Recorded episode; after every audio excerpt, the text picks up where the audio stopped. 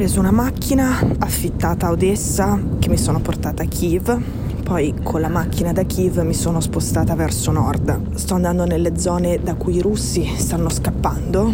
Quello che dicono è che è una ritirata che era nei piani, che era nei programmi, perché l'idea è sempre stata quella di distrarre le truppe ucraine nel nord, a nord di Kiev, intorno alla capitale, perché non andassero in Donbass, l'unica zona, dice adesso Mosca, che ci interessa davvero.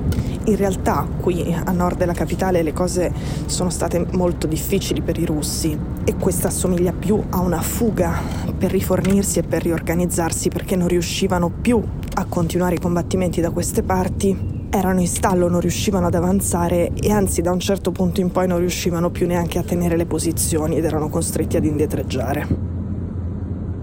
Io ho preso la macchina, sono state due ore di viaggio, poi da un certo punto non si può più usare la propria macchina privata perché è una zona pericolosa, bisogna per forza andare con qualcuno del posto, con dei volontari o con dei militari locali.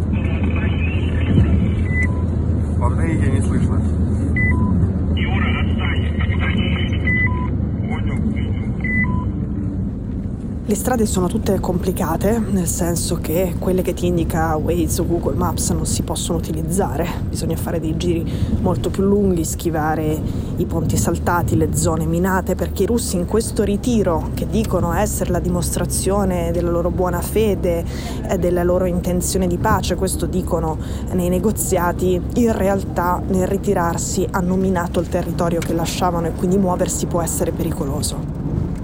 Per questo io a Kulikivka, a nord di Kiev, sono salita in macchina con un militare, quello che parla alla radio, che avete appena sentito, e siamo andati ancora più a nord, siamo andati verso Cherniv. Cherniv è la città assediata, quasi 300.000 abitanti, è la piccola Mariupol che i russi hanno circondato mentre il centro, che era ancora sotto il controllo ucraino, ma di una città appunto accerchiata, quindi dove portare i rifornimenti, il cibo, la benzina era diventato quasi impossibile, il centro, ancora sotto il controllo degli ucraini, veniva continuamente bombardato, esattamente come a Mariupol.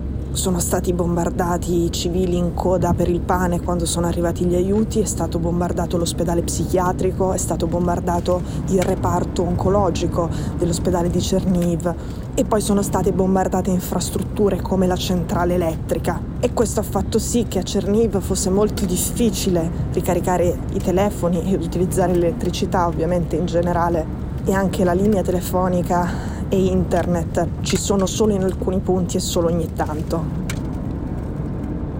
Cerniv è la città di Denis ed è la città della puntata sotto le bombe con Denis.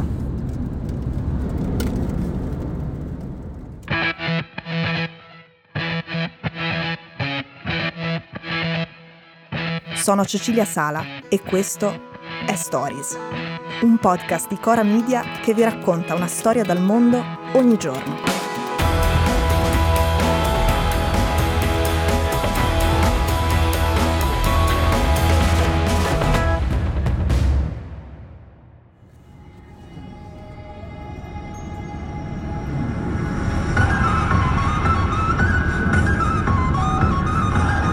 Are you going to stay tonight in Cherniv?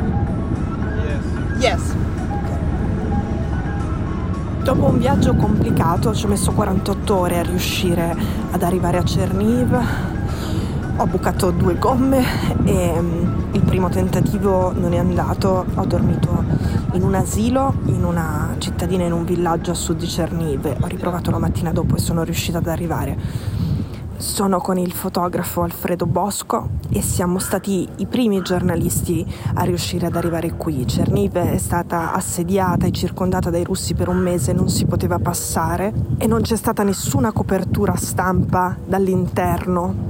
Mentre i soldati e la difesa territoriale locale combattevano con i russi per proteggere i confini della città, ma tutto intorno c'erano le truppe russe e mentre contemporaneamente sulla città piovevano missili e bombe dei raid aerei russi.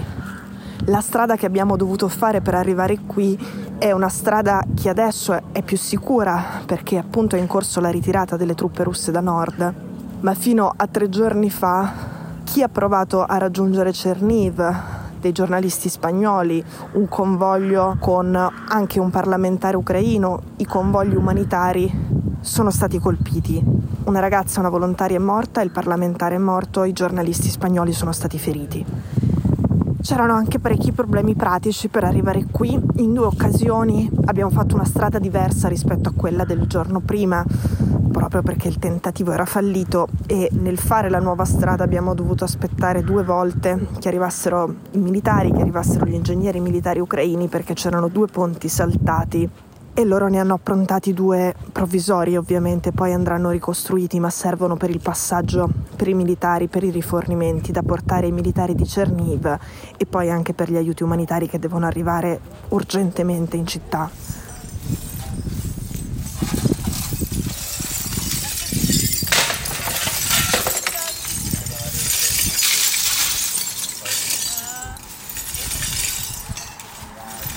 Quando sono arrivata in città stava facendo buio, ho fatto un giro velocemente e sono dovuta andare all'ospedale numero 4, è un ospedale che non è stato bombardato, mentre l'ospedale militare e l'ospedale numero 2 sono stati colpiti dai russi. È il mio posto sicuro per passare la notte e qui solo ieri sera è tornata la luce e l'elettricità non c'è il riscaldamento, non c'è l'acqua corrente, il bagno è la strada e il giardino fuori dall'ospedale.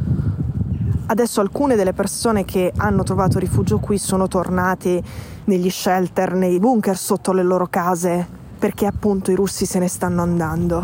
Ma fino a due sere fa, qui sotto, e non è uno spazio grande, ve lo garantisco, ci dormivano 180 persone.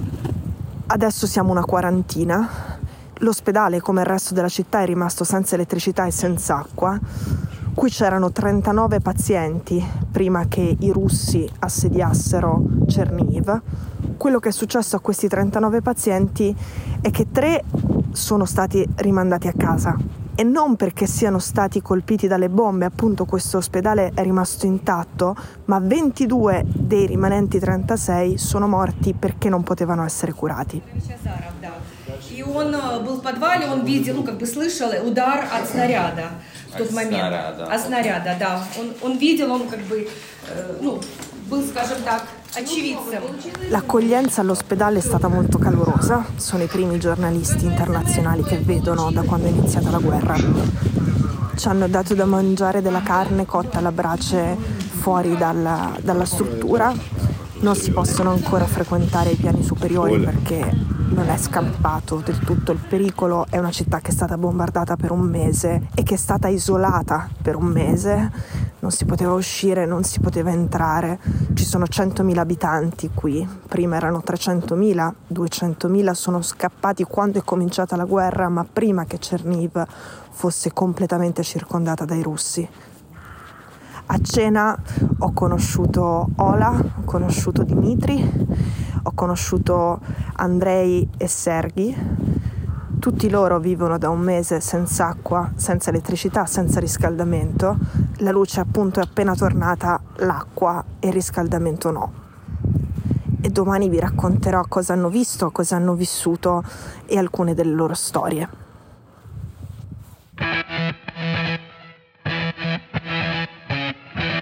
Stories è un podcast di Cecilia Sala prodotto da Cora Media.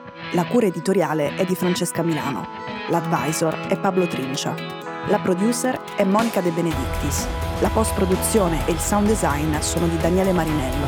La sigla e la supervisione del suono e della musica sono di Luca Micheli.